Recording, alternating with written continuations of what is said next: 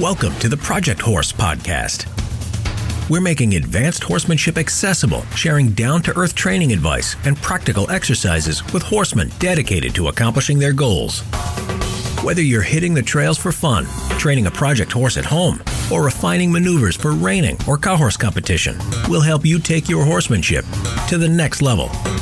Thank you for joining us.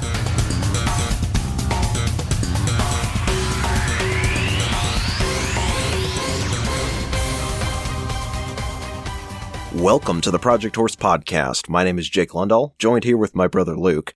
And today on this episode, we're going to be covering what we think is a crucial point in terms of mindset and philosophy across all levels of horsemanship. This is for, you know, a lot of beginners that are listening to us might think we're strictly singling out the show horse people here and the people that want to really get their skills advanced. But there's value here for you too if you're a beginner because this plays into so many aspects of what we do with our horses, not just showing, but it's important in a show horse context. And this came up recently. We've been playing around with how to approach this subject. It's a massive subject in terms of mindset of how to create a show horse or how to get a horse finished to where they are taking some responsibility for what's going on and they are dialed into what their job is and we're not having to manufacture everything always be in a training mode and always be running the show. We can start depending on our horse a little bit to pick up more of the slack. And that's become a crucial issue lately with some of our clients, especially in the in the courses that we've been doing, working with them one on one. It's probably the biggest mental roadblock that we see. And what it essentially breaks down to is showing or competition or just in your training process, finding a way to end that and get to a finishing note to where you're not always in a training stage perpetually. That's the central question that a lot of people face and they don't know and they don't know how to get to that point, whether it's simply obstacle work and being able to depend on a horse that when you take it to a different location or introduce new obstacles, you're not always tripping over the same stumbling blocks or you're wanting to go compete and you need to depend on that horse to be dialed in and understand his job in a in a high pressure situation, you need to be able to have that reliance there. Right. Well, this is something that it's, we had to learn it the hard way. And it's probably one of the most difficult concepts to, to, for people to understand. I know it was for me as well because it's such a culture shock, so to speak, going from the training mindset to the showing mindset.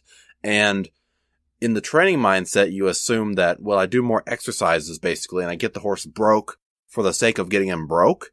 And so then all those exercises should be there for me when I turn him completely loose, put him in the arena by himself and go expect him to do it perfectly the moment I ask him to do it. And then we run into massive problems in the show pen and we wonder where all that training went. And what it comes down to is when we just train on our horse for the sake of training, and that's really the key takeaway here, is we can easily get caught up in a rabbit hole with our training where we start going with exercises, we feel stiffness, we want to root out that stiffness, and so what do we do? We chase it and we go farther and farther and farther after that stiffness, and we end up like running in circles constantly. You know, like I've heard the, I heard the, um, you know, like one of our mentors used to always use the term, we're detectives, right? You're going in there as a detective searching out that stiffness. Well, yes, that's good in the, especially in the very beginning when you have a colt that doesn't know the rules, he's not broke, and you've got a long list of, you know, a laundry list of problems ahead of you you need to sort out. Yes. But there comes a point where, as a detective, if you continue with that mindset, you're going to be following leads that lead you to nothing. You're just going to be constantly going after every little thing. Oh, somebody looked at me across the street. Maybe they're the murderer. And you go after them for no reason other than they just looked at you. Like you start chasing random leads that mean nothing and you end up wasting time because you went down a faulty lead, so to speak, just over the sake of trying to overanalyze everything. When we, when we talked about this in a very early podcast, another kind of similarity to this is the round pen, where people, they'll take their horse and we're guilty of this as well. We did this a lot before we kind of knew any better or understood what we were doing. We'd get a horse out of the pasture that was fairly broke and he was a little bit fresh, having three, four days off. But what do we do? Well, we put him back in the round pen and we make him go run circles in the round pen. And we wondered why every time we'd bring him back or we gave him even a day off, the horse would, would need a bunch of like physical work every single time in order to kind of basically wear him out before he was finally mentally engaged to listen to us. And every time we did it, it seems like it took more and more and more. We wondered what was going on. None of this, you know, all this preparation, this groundwork seemed to be paying off for our ride. And it was because the horse had just gone onto autopilot and basically had, we'd lulled him into sleep by going and putting him in the round pen again and again and again. So the moment we put him in the round pen, he just shut his mind off completely. And so he learned absolutely nothing other than to just increase his stamina a little bit. And oh, he's pulling me out of the pasture. Oh, guess what? I get to go buck and fart around and just goof around for 20 minutes. And so they just, he just gets trained to do that almost. Well, it's kind of the, the same problem here in regards to training versus showing. We can very easily lull our horses to sleep to where they just resort to, oh, new obstacle. All right. You tell me what to do. And they literally just throw all the responsibility on us and make us carry them through everything because we've just over time with repetition. All right, this exercise, then we go do this exercise. And we basically, instead of actually riding our horse and teaching him to be responsible, we just run through like a textbook basically. And like, all right, class, turn to page 36 and we're going to work on, you know, advanced algebra today. You know, you just run through little lesson plans every single day and your horse, yes, he feels better to you, but he's not learning anything practical. And that's the hard thing. It's hard for us to get away from because you get addicted to that feel. You get addicted to that, that soft feeling, that malleableness, that just that brokenness. It looks great and it feels great when you're training on them. You know, I've seen tons of horses that look amazing doing demos and the horses just broke loose in a, in a bajillion different ways and, and it can do all these great maneuvers because it's being trained on the whole time. It's two handed and it's everything is manufactured you go and try and turn that horse loose in the show pen and it completely falls apart. There's a reason that those horses don't go into the show pen because they're a trained on, they're suited for being trained on. That's all they know and that's all they can handle. And there's nothing wrong with that if that's what you're chasing. If you're wanting just to have a super broke horse that, that constantly is just waiting for you to kind of micromanage them and put them in and out of every situation, that, that's absolutely fine. But the whole goal really of horsemanship um, for us especially, and and really should be like the pinnacle of horsemanship, is to get to the point where you have a responsible partner that you don't have to constantly be doing everything for. it. Like it, in a relationship, it needs to be equal type of a partnership, right? You can't be just carrying the whole bulk of the weight. And the horse is just lazily just saying, you know, like basically what the horse is doing is you, you as the rider, you're asking the horse, so, uh, honey, what do you want for dinner? And like, ah, I don't know. What do you want for dinner? Like, I know I asked you, take some responsibility, come up with a suggestion. Don't make me do everything. You know, it's kind of that scenario here is yes, he can do exercises and, and do things great in the arena. And we can go to different arenas and ride with other people and do the same exercises and have, you know, kind of play days and stuff like that, which is, is great for them but we're not preparing our horse to actually go into some sort of a show. It doesn't matter what the show is. It could be a open trail class, a horsemanship pattern, a western pleasure class, whatever it might be. There's tons of different, there's extreme cowboy race, you name it, whatever the show might be. There's a difference. There's an absolute difference between turning the horse completely loose and acting like someone is watching and judging my every move. And now I need the horse to be responsible for he may not know what I'm asking him to do because I didn't completely, I couldn't possibly fully prepare him for everything. Like maybe I take him to an open trail class and there's an obstacle there or it's painted away or it's set up a way that I didn't predict. Right. And we can't expect to have the arena open for three hours before the show starts to where we can run through all the obstacles 30 different times and train them over everything. So we need to be able to develop a mindset in our horse that when you approach something completely pitched away and I'm just sitting there driving you as the rider and I'm not protecting you and micromanaging you, you don't have, we don't have time to introduce that obstacle with 10 minutes of rollbacks and approach and retreat. I need you to ride up to that obstacle, look, approach it. You can smell it. Let's say it's a trail, it's a trail pattern. Ride up to it. Maybe you don't know what it is. It'll give you the benefit of the doubt. You can, you can kind of smell it. And then guess what? I need you to go over it. I need you to take responsibility trust me as the rider and perform the way you're capable of doing it. And we just can't get that done by at home overtraining our horse and every obstacle we introduce to him, like say the tarp on the ground.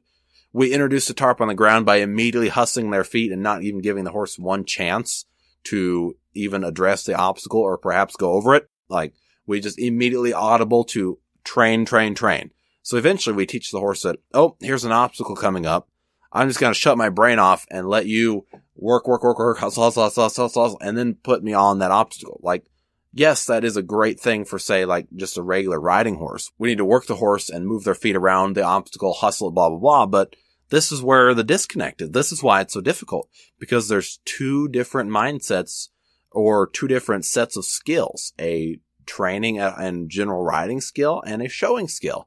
A training general riding skill, yes, you approach the obstacle, you work the feet around it because you can afford to. You've got the time and you don't have to worry about just sending the horse over it immediately, right? You can immediately put the horse's feet to work and engage him mentally and take 15 minutes to get him over some, a water obstacle. You don't have that luxury in the show pen. And so you can get away with having a little bit more of a a robot, so to speak, which is, and it's almost, it's almost better in a way. Like you can have just a, on the trail, a general riding type of a horse that you just constantly train on just for the sake of making it broke. What do you end up with? Basically kind of just a robot that just audibles to you tell it everything to do, right? Well, that's good for keeping you safe and a quiet horse on the trail. But if you're going to move into the show pen itself, we have to move away from the robot mindset into a, hey, this is a, this is a team.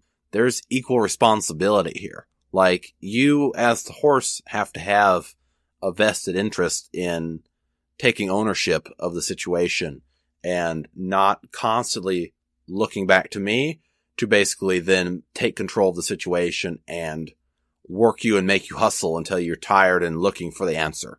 You know, we can't go through the whole rigmarole circus every single time here. Like that works great when we have the opportunity. We're out on the trail, blah, blah, blah. And we're just training on the horse. We're getting them broke, but we have to then move away from that and start saying, Hey, I need you responsible now for this stuff. I can't expose you to everything that there is out in the world, obstacle wise, maneuver wise. I just can't do it. It's impossible.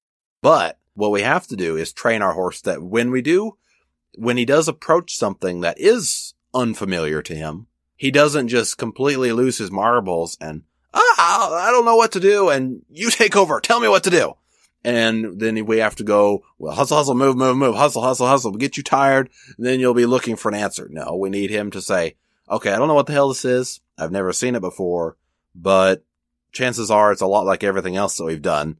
So I'm just going to go over it and trust that this is what we need to do. Like that's them taking responsibility now. That isn't them just mindlessly going through the pattern and waiting for things to provoke them so that we can put them to work.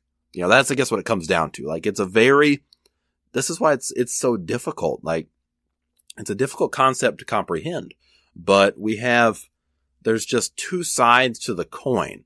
Yes, in the beginning, when we're working with things like a colt, especially. We've got water crossings. We've got tarps. We've got banners on the fence. You have to put their feet to work and engage them mentally by moving their feet, redirecting their feet, showing them what's going on, motivating them to look for rest, say, in the water. Yes. But if we stay there and that's our program, basically that's kind of, uh, maybe a better way to articulate it is there has to come a point where we can't depend on hustling and running the horse around and getting them out of air and then eventually marrying the rest with the object. We have to start getting away from that and making the horse responsible for taking the initiative to just trust the process and say, okay, he's, you've proven to me this many times that there's no need to be scared of it anyways. I'm not 100% confident with this. I've never seen it before, blah, blah, blah, but I'm going to do it anyways because I'm, I'm responsible for this situation. And that's what we need our horses to start doing is taking that responsibility so that we don't have to every time we go into the show pen, every single, cause the moment we walk in there, all the prep you want to do in the world, you can never completely 100% prep your horse for walking in, in those gates into that pen and be judged So we have to have our horse responsible and mentally engaged with us. They can't be just half asleep and making us carry them through the entire situation. That's been one of the key learning curves, I think, in both of our careers is understanding that at a certain point, constant training becomes like a crutch for the horse mentally. Because as part of your training, especially if you have a consistent program, if you're on a long-term development cycle with a performance horse or a, a, project horse that you're tinkering with, whatever the case may be, over time you create mental habits in the way that you interact with the horse. And if you never get out of the rut of always defaulting to, you know, like you described, overtraining them when you run into a situation where there's discomfort, something new that the horse hasn't been exposed to, there's a little bit of stress or confusion involved, it's very easy to fall back into, uh, you know, ambitious trainer mode and want to get in there, and get my hands dirty and fix everything and da da da da da. But what we end up doing is being like helicopter parents who never allow our horses to get more comfortable with feeling kind of like a fish out of water.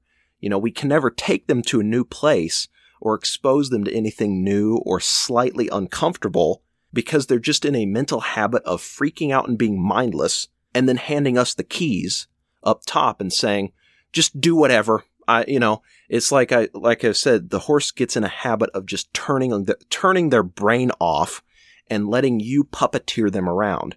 And we don't want a robot. You know, I use the analogy a lot of like the football team in the sense that we need to have individuals who are thinking units of their own accord, but also work as a team. Like the coach or the, the scout up in the press box is not going to be able to get on a microphone and call down to the defensive lineman his exact steps and where he needs to be based on what scheme the offense is running every single minute of every single play at a certain point, all the tackling drills, the coverage drills, scramble drills, everything that guy did in practice is going to influence how well he plays the game. But at the end of the day, he has to understand coverages, the playbook he's been given. He needs to know how to read the situation and respond accordingly and think on his feet. And that's really what we need to try to establish with our horses is that there's two, two different camps of people we often see in our business is the people that are complete non-factors, meaning they don't do enough training. They, they don't step up to the plate and actually get something done. They're always kind of passively being a victim of circumstance and letting things happen to them. And then there's another camp of people who are over ambitious on the training angle, but then they expose their horse to something new or the horse feels amazing at home because they've trained the heck out of him. So they take him somewhere to a show and it completely falls apart and they have no conception of how to handle that because the horse is completely dropping the ball and they're overstressed because they're an amateur or a green showman and they don't understand why is he feeling so horrible right now? Right. And it's because you failed to realize there's an entire other area of preparation. Uh, if you're going to compete or show or even just take your horses elsewhere. That's where schooling comes in. That's why people do it. And one of the things that we never realized, especially when we were young, like being from a farm family that just was ignorant about horses, we're always guilty of what we called LGS syndrome or let's go show. It's like you, you hee haw around at home and, you know, you bum flop around, you do some ground poles and whatever else you can scrounge up and you ride, ride, ride, train, train, train and then you just arrogantly act like it's all going to be okay when you step out there and go to a local show, you go compete or do something else. It's like one day we just make the decision, let's show. And it just doesn't work, man. It does not work at all. You have to think more like a showman. And that's where what we've encountered is there's a lack of understanding of how to think like a showman. And people might say, especially lower level or um, more amateur people. I mean, we aren't exactly you know world class professionals in terms of what we've accomplished. This is still a learning curve for us as well. But someone who doesn't have any ambition to show is going to say, "Well, guys." Why so serious about this? If I just want a trail ride, what does it matter? Why would I ever think about schooling my horse somewhere or, or doing anything. And it's the exact same thing. Well, actually, there's two reasons. One, because you want to have that reliable team, team partner in a horse. You know, unless you want a completely mindless robot that you're always going to be responsible for, like a helicopter parent. If you want that, knock yourself out. I personally think that you enjoy a horse more when you can rely on them a little bit in the way that they can rely on you. It just makes your life easier. You know, horsemanship as you progress along, it should actually get easier, not harder.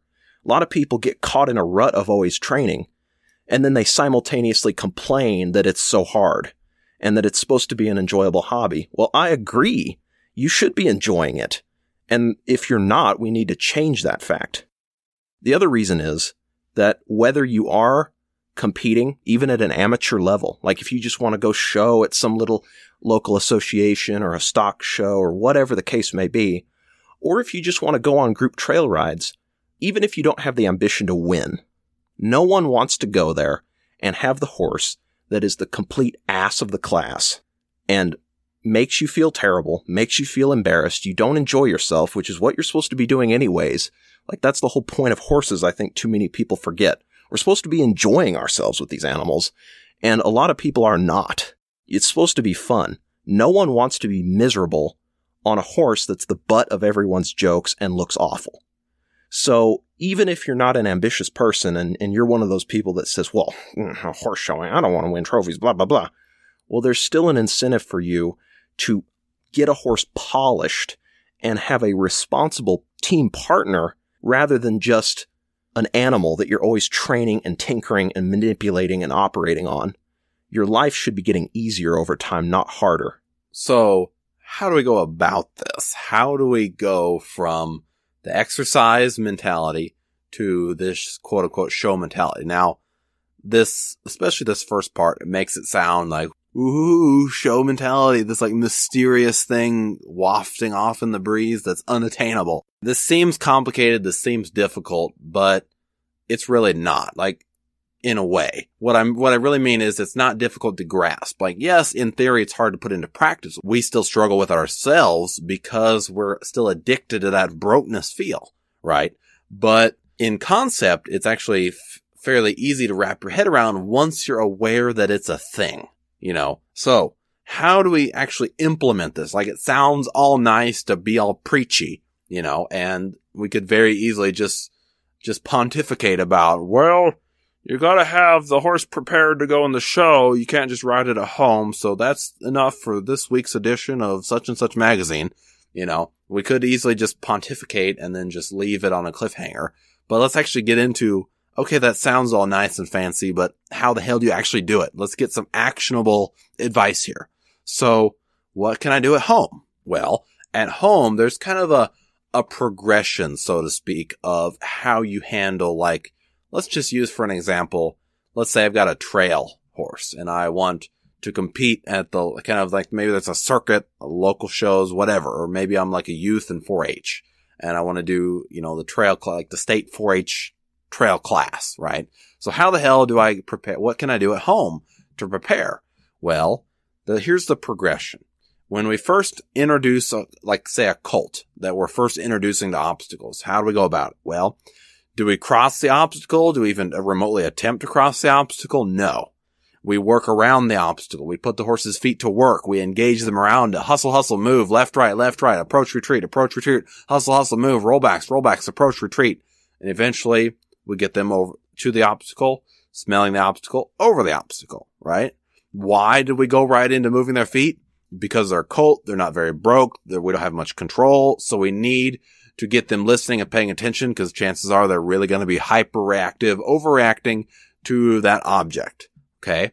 Step two. Once they're more broke, once we're more confident in them, then we approach the obstacle first. We give them the opportunity to go over it.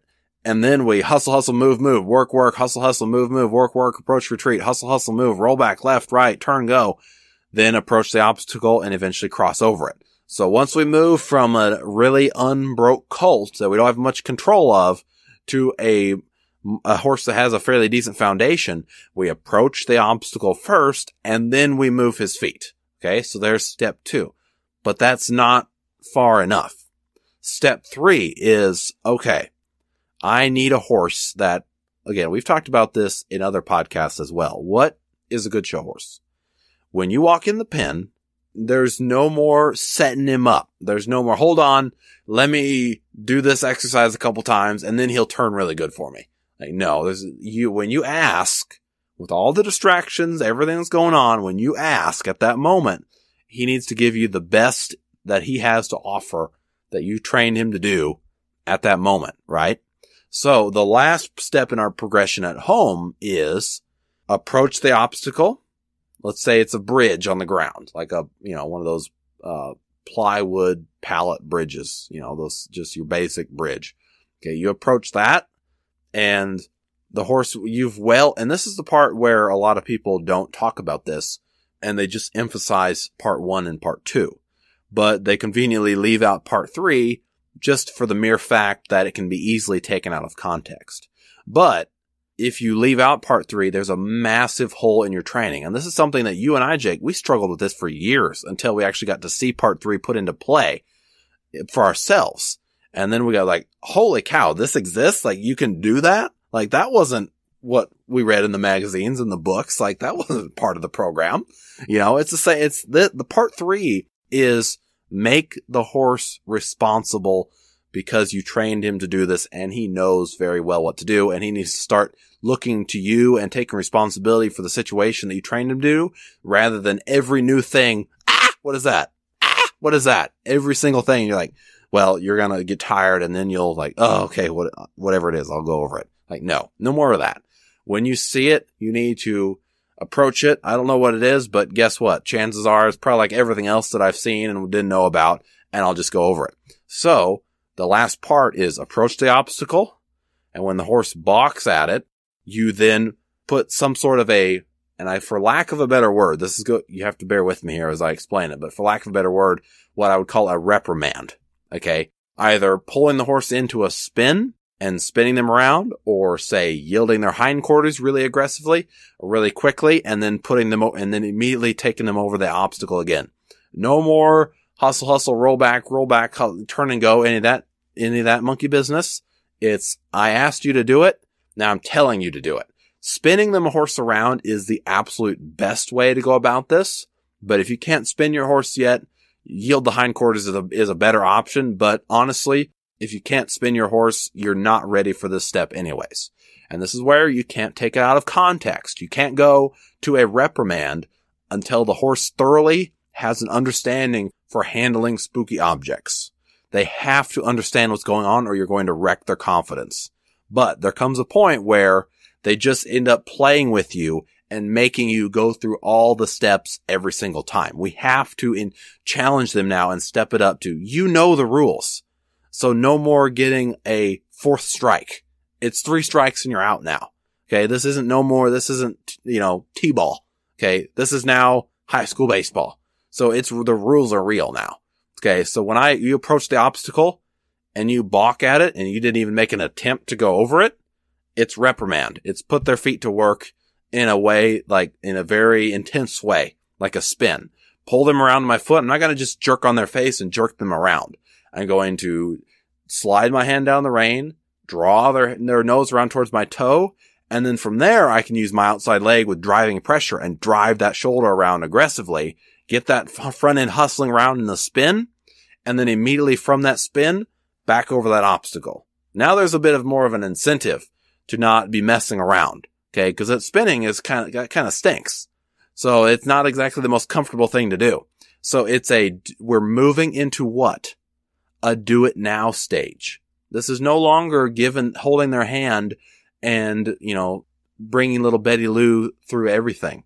You know, now it's time you graduate from that. It's a do it now stage. We're not just in high school where we can fly, fly around and have 30 different career options that we're going to pursue after high school. Like, no, it's, you didn't get the scholarship and you're graduated from high school. Now it's the real world. So it's a do it now type of a thing. You know, so we have to move from just hustling and moving their feet around it to I approach it. You balk at it. You didn't even make an attempt to try. You knew well, you well and truly knew better and you just balked at it. Didn't even want to try.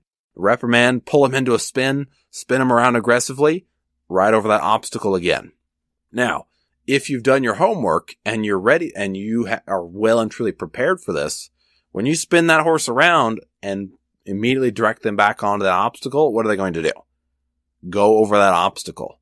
Okay. If you, if you try to get them to go over that obstacle right after that spin, one of two things happened. Either you work, you just let the horse lo- lazily and sloppily step around and there was no incentive to try harder because you didn't spin them around to the, to the level you needed to. Or B, you're trying to cheat the system and go right to the do it now stage, which is what most people do and why this isn't really talked about because people get lazy and they try to skip step two and go right to step three. And they, well, I want to do it right now. So I'm just going to start punishing my horse every time he spooks. That's not what this is. There's a difference between punishing your horse when he makes, when he spooks at something or a do it now stage where I've prepared you to handle spooky objects. Now I cannot continue to hold your hand. I've shown you every, I've proven to you a thousand times that when there's a spooky object, there's no need to spook at it because that's where the rest will eventually be. I'm going to hustle your feet around it and you're going to rest on it and you're going to fall in love with that spooky object because that's where you get to rest. If I've proven to that horse a thousand times that that's the answer and he still's not getting it, what does that tell me? That I, A, I'm either being super ineffective to where I don't work the horse hard enough to where he's marrying the rest with the object and he doesn't have an incentive to, to marry the, the rest with the object. Or B, the horse is just toying with me now and using it basically as an excuse to avoid responsibility. Okay. And, and if it's, if it's the latter and he's just kind of toying with me and making me jump through all the hoops every single time, no, I need you as my partner, my teammate to take responsibility. And so it's approach the obstacle if you don't go over it, it's going to be a reprimand because the horse knew better and I prepared them already. Okay. So I can, I'm going to say this one more time. It's not approach the obstacle. If he spooks, you're going to beat on him. That is not, this is where he could easily get out of context. It's not punish the horse when he spooks. It's if you've prepared the horse and he well and truly knows better. He's just, and he's not trying for you and you've done steps one and steps two thoroughly, we move into step three, which is the do it now stage. I should not have to introduce you to every single spooky object known to man. That's physically impossible. If you want to have your horse, you know, you look at the great horses that win like the, the extreme cowboy races and stuff like that, or the extreme trail challenges, or even a reining pattern or a cow horse. You can't prepare that horse for everything that's going to go on. You can't prepare your horse for everything. You might get a bad cow. You might get a really, you know, energetic cow. You might get one that, you know, doesn't want, that wants to plow your horse over. Okay. You can't prepare. You can't say, well, Jake, go grab, you know, pin three cows. Those are the ones that run ho- into horses. Go grab those because we're going to work on running into cows today. Uh, you can't prepare for that. You have to have trained your horse to handle that situation when he gets thrown into something that he's not 100% confident with. And that's where, if you've done your homework, you can move into this do it now stage. And that's where, well, going back to my earlier point with you see like extreme cowboy race horses or extreme trail, all that stuff. They can't prepare for all that stuff at home. They don't have three days to ride through the course beforehand. They show up that morning, trailer in, and then they, they get to walk through the course on foot. And then what? You go out there and you ride through the course. So why are there horses that are so successful with that? Because of that do it now stage. They have learned, okay, there's no messing around. Yeah, I've never seen this before, but I trust the process and I understand that and I, I know the rules. I'm responsible for not balking at this and just trusting that you have my best intentions in mind. Okay. So we have to move into that do it now stage. It's not just with a reining horse or cow horse. It's with everything because it's going to make not only our success in the show pen and at any level of the show pen, but it also just makes our life easier as the rider. So we don't have to micromanage everything. We don't have to be the guy on the trail ride. You know, if we're just trying to camp with our friends and have fun, we don't have, no one wants to be that guy that is constantly disrupting everyone because their horse is jigging and spooking at every little thing, running up and down every hill, spooking at every puddle of water, all that stuff. And the, the whole time they're like, well, he doesn't do this at home. He doesn't do this at home. He doesn't do this at home. I swear he doesn't do this at home. Blah, blah, blah. Nobody believes that guy. Nobody wants to be that guy. How do we avoid being that guy? Trail riding guy, we'll call him. How do we avoid being trail rider guy? Well, we take our horse and we prepare him and we move into this do it now stage where we don't have to micromanage our horse every step they take. And everything you just laid out in terms of concept for the obstacles, it absolutely applies to performance horse maneuvers as well. And we've had people raise this issue, which is we'll go to the do it now stage or we'll up the intensity of the pressure we're using depending on the situation, where it's needed, let's say. And people will try to call us out and say, well, you guys on your podcast, you're so methodical with how you introduce everything and blah, blah, blah. And it's like, yes, in context, in the training stage, in the introduction and the teaching stage, that all makes sense and that fits. But there also has to be a do it now stage at some point. And the way I would describe it to go back to a sports analogy would be like if you're a baseball player and you've practiced and practiced at one facility, just because you go play at a different field or against different people or in a different environment or, you know, whatever, it's like people's horses, if they never get out of the teaching and the training stages, they're always situationally reacting and not thinking through what, what is in front of them and keeping focused on the job. They're always overreacting to what's going on in the environment. That'd be the equivalent of a baseball player that's competent at their home field, but then they go play on artificial turf or against a different team that's slightly better than what they're used to. Or maybe the weather's really cold, or they don't have their favorite bat, or their glove broke and they're borrowing someone else's and the feel is different. Well, you, you know the skills. You've practiced so much at home. You understand the game of baseball inside and out. Adapt, play through it, be resilient, think on your feet, adjust and continue with the situation. And that's kind of the mentality we're trying to create in these horses is, you know, you use the analogy of like the extreme cowboy horses. And that's what we want to get to is that the horse doesn't care like too many people's horses that never get out of the teaching stage, they'll go over the same bridge made out of two by fours a bazillion times. But then they find a new bridge that is covered in rubber. And the horse is like, Oh, I've never seen this, blah, blah, blah. And it's a big deal. We want our horses to think, well, it's just another obstacle. Just like all the other 5,000 obstacles that I've ever been over. And there was a do it now stage involved to where if, if the color was different or if it smelled different or if it was in a different place than last time, or if the wind was blowing that day, it didn't matter. It's just an obstacle that I have to find a way over. And what you'll notice is if you actually have the intestinal fortitude to get to that stage, you'll actually notice your horse turning its brain on. And when you approach something unfamiliar, they'll look at it, but not in a reactive way. They're no longer in that habit of just mindlessly reacting to what's going on in the environment. They're re- they're looking and noticing it, but the wheels are turning. They're thinking, "Okay, I trust this because I've been over a billion obstacles before. This is this has got to be just another obstacle. I'm just going to step over it." Same thing with reining, cow horse, any type of maneuver scenario. Doesn't matter that I'm in a different arena. Doesn't matter that the footing is different or that there's crowd noises or the place smells different or it's colder that day. It doesn't matter. I need to focus when I run down, the horse is thinking to himself, I need to go to the ground in the way I know how because I know that's what that's what's expected. And th- this is what people miss is that you need to have the leverage to go to the do it now stage with enough preparation. You need that horse to have the educational bank account to draw from. You need to have built his confidence to a point where when you go to the do it now stage and you have a more aggressive or intense reprimand, for that reactive behavior, the horse, the light bulb clicks. If the horse has no education and you just reprimand him and punish him out of the blue, it's just going to create confusion. But if he well and truly knows what to do, like a good analogy we see all the time is trailer loading.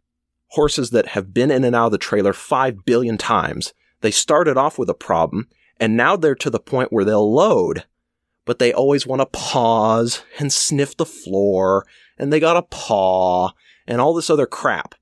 And it's like, you've been on the trailer a billion times. Get on the trailer. Just because there's a new floor mat in it, or it's a stock trailer and not a living quarter or a slant load, it doesn't matter. You know, and there, there's a certain point where that little situational or environmental crap shouldn't influence how the horse responds. He should just uh, respond and think through the situation anyway. But you have to have the educational bank account to ask for that level of responsiveness. If you haven't done your job in preparation, then you're drawing from an empty account and you're, you're not going to get anything. And it's important to note though that preparing for say the footing in the arena, the trailer loading, the new mat, all that stuff, it's not just going to happen overnight. There's going to be a lot of ugly scenarios and reprimanding and retraining in order to get this ideal that we're chasing in the long run. But it's not something that just materializes instantly. So, you know, we don't want to make it sound like this is super easy. We're dealing with a living, breathing animal. So it's going to take work and, and time invested on your part. And a good example of this is the second area that you can, of actionable advice, which is in the show pen itself. Okay. And this is where a lot of people go wrong is when they go to the show pen, they act like because I paid the entry fee and I walk in the pen, well, now I have to be perfect. And if I fail, it's an utter disaster. It's like, so let me get this straight. You're trying to climb the ladder, so to speak, in your horsemanship. But if there's any struggles along, like you don't want to have any struggles along the way in climbing that ladder. So when you go in the show pen for your first time ever, you should not, no one should see you struggle at all. Like it should look perfect. Now we've talked about this in a previous podcast as well, where the good trainers are the ones that are not afraid to train through some ugliness in the warm up pen the night before the show. Like when people are just sitting there watching them school and just ride in the pen with a bunch of other riders, they aren't, they aren't concerned with, well, what does old Betsy Lou on the rail think of how I look right now with this horse, you know, not wanting to say run down and stop a, a plus one and a half, right? That it could have. It's, it's, I'm going to try and cover this up and fake it so that I make Betsy Lou, you know, feel glad about her horse. No, the good ones, they don't care about making it look pretty in the process when they're climbing that ladder, so to speak. They don't try to perfect the process every step of the way up there. The steps that they take are perfecting the process in itself so that when they reach the top of the ladder, now they have the finished product to show off. And guess what? When you've got the finished product at the top, nobody cares about all the other rungs below it where there was struggling. And that's what we have to realize is use shows, go to different shows. And this is what you see a lot of, you know, every successful performance horse trainer does this. They use small shows. You pay the entry fee and you basically, you basically just burn the entry fee.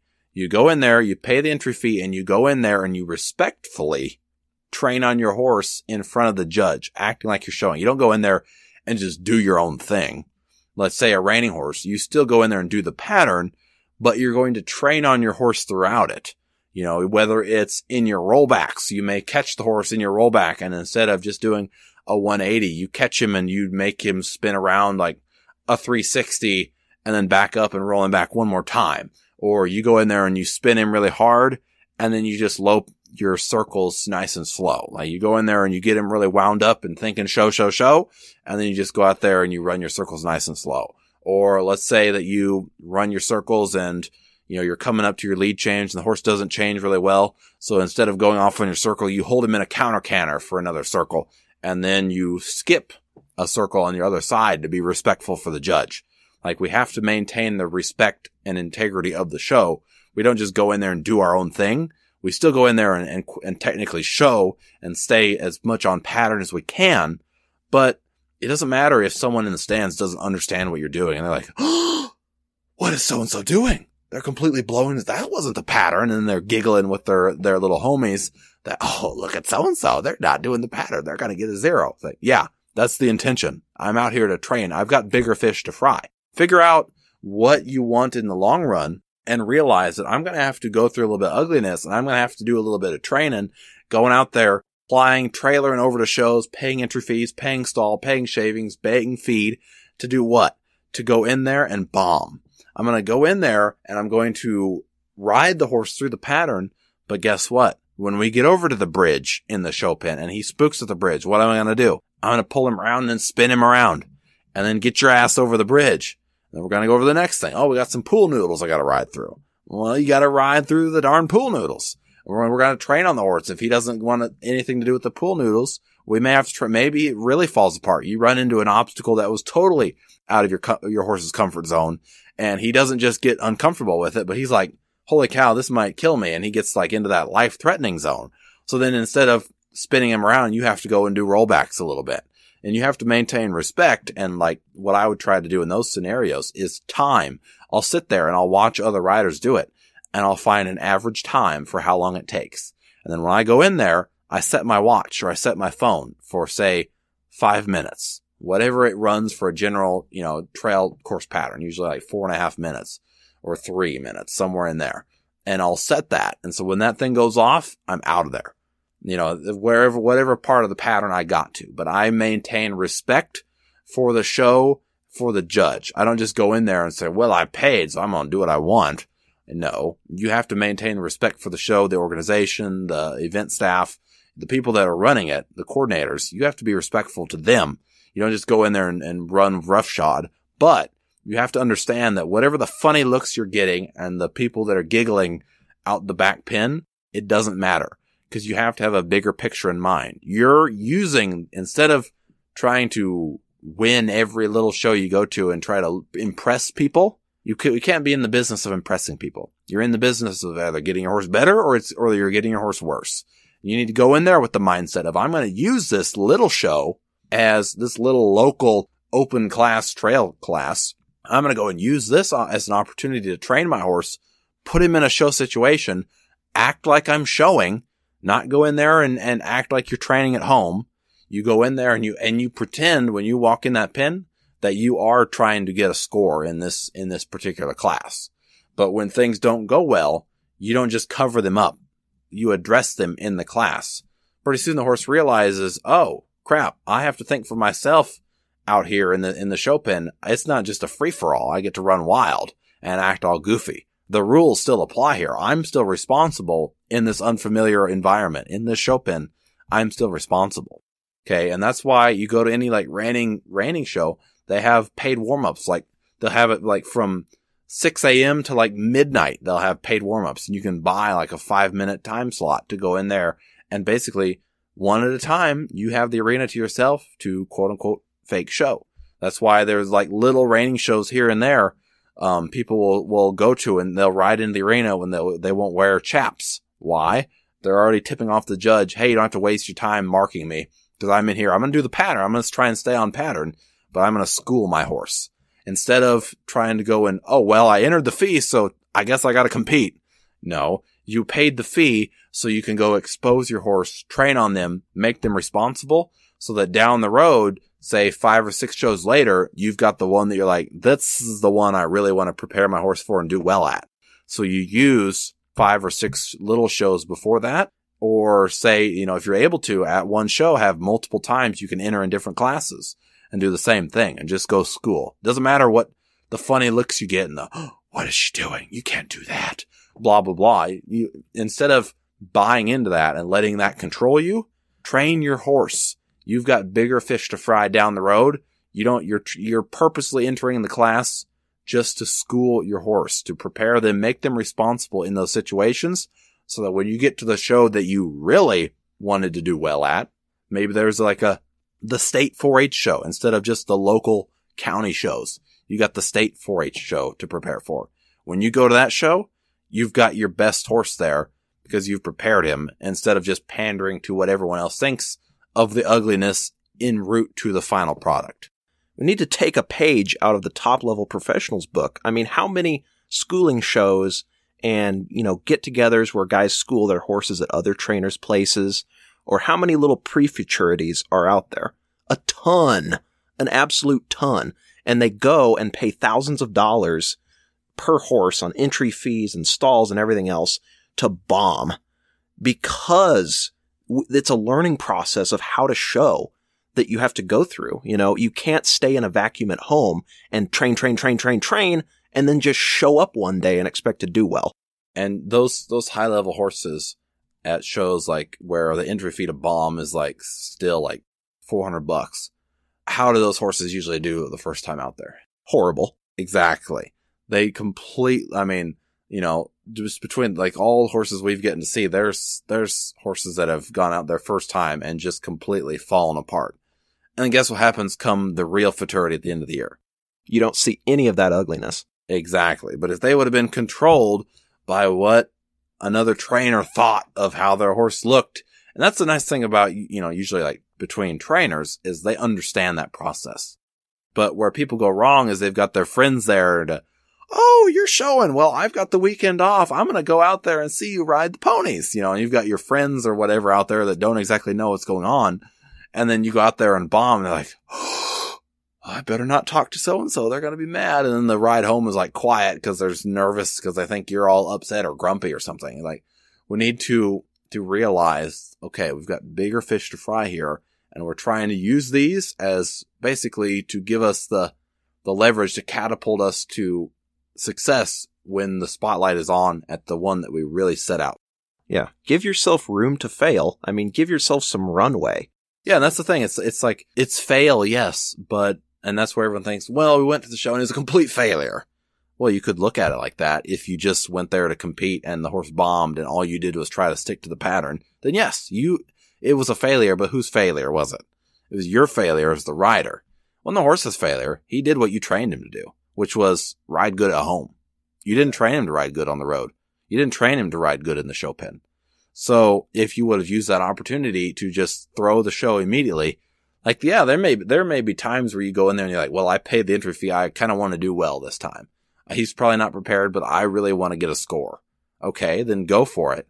But make no mistake, if things fall apart, maybe they go well for you. But if they do fall apart, don't be too prideful to just say, all right, you know what?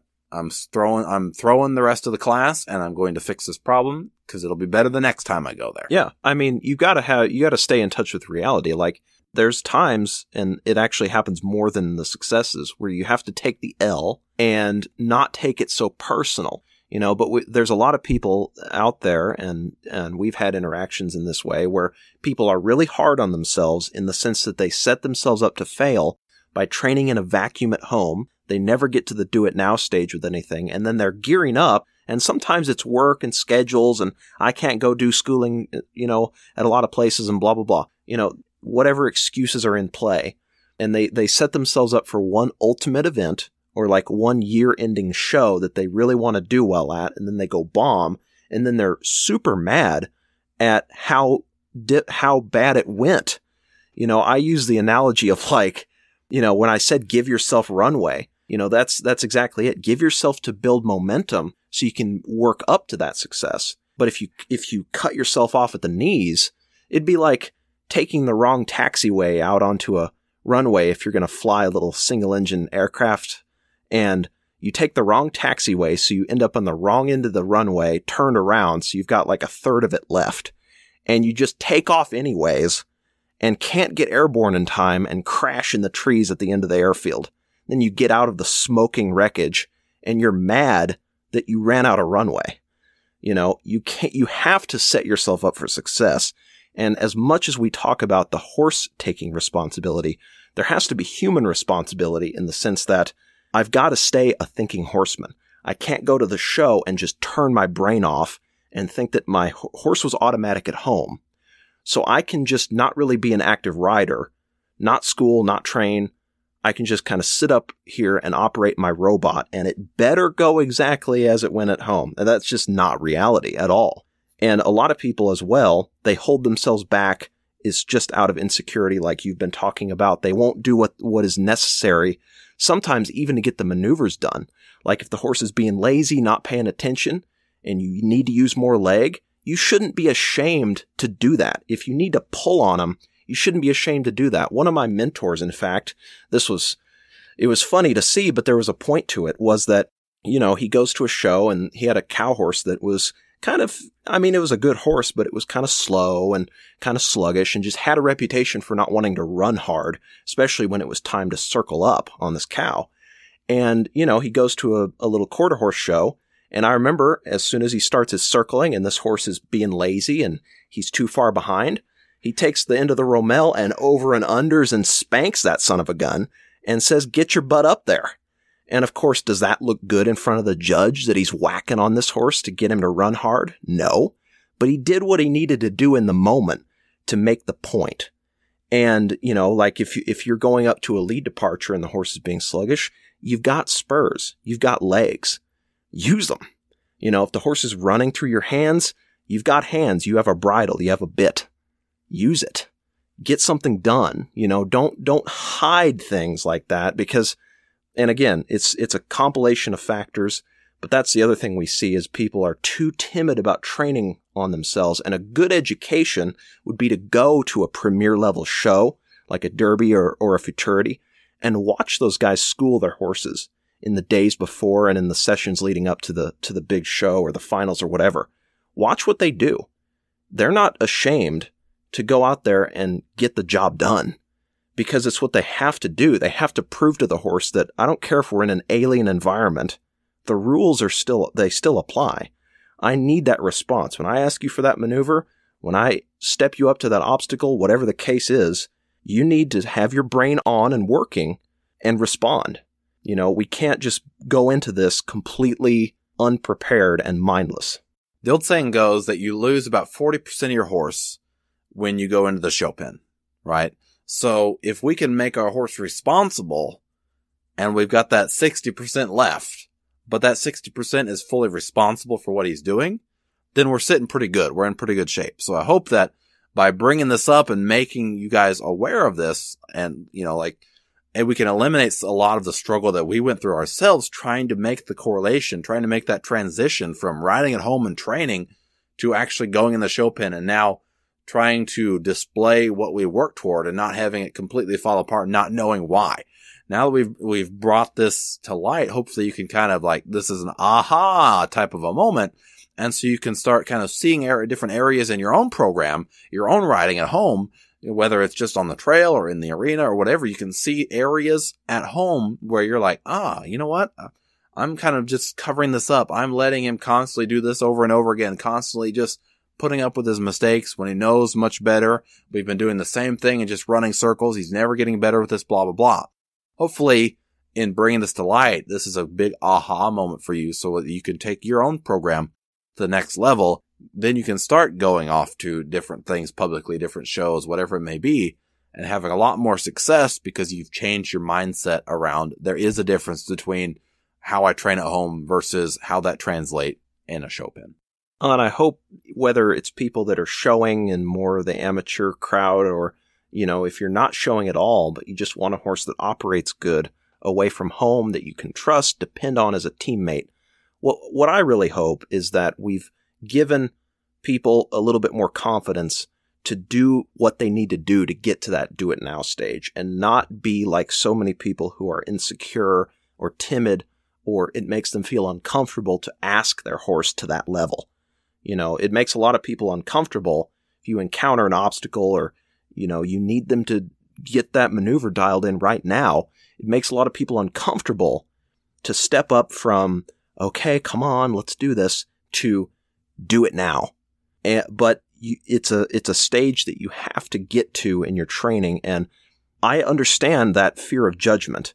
You know, we live in a culture as well where things can get so easily taken out of context and made to look bad and the horse world is pretty judgmental and snarky anyway. But I hope that we can help give people the air cover to not hold yourself back.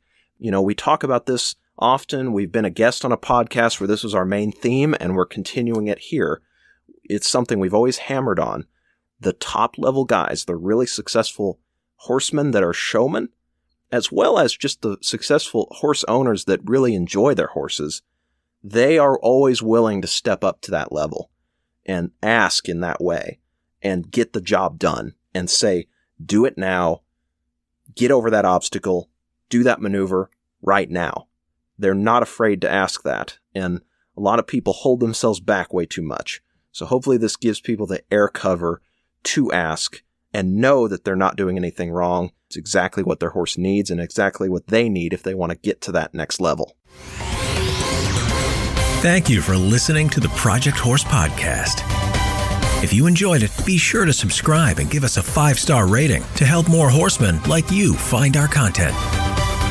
You can also check out the Lundahl Performance Facebook page. There, you can message us with any questions or training topics you want covered on the show. You can also learn about our training program, clinics, lessons, and the consulting we do for horse owners across the United States and abroad. Thanks again for listening.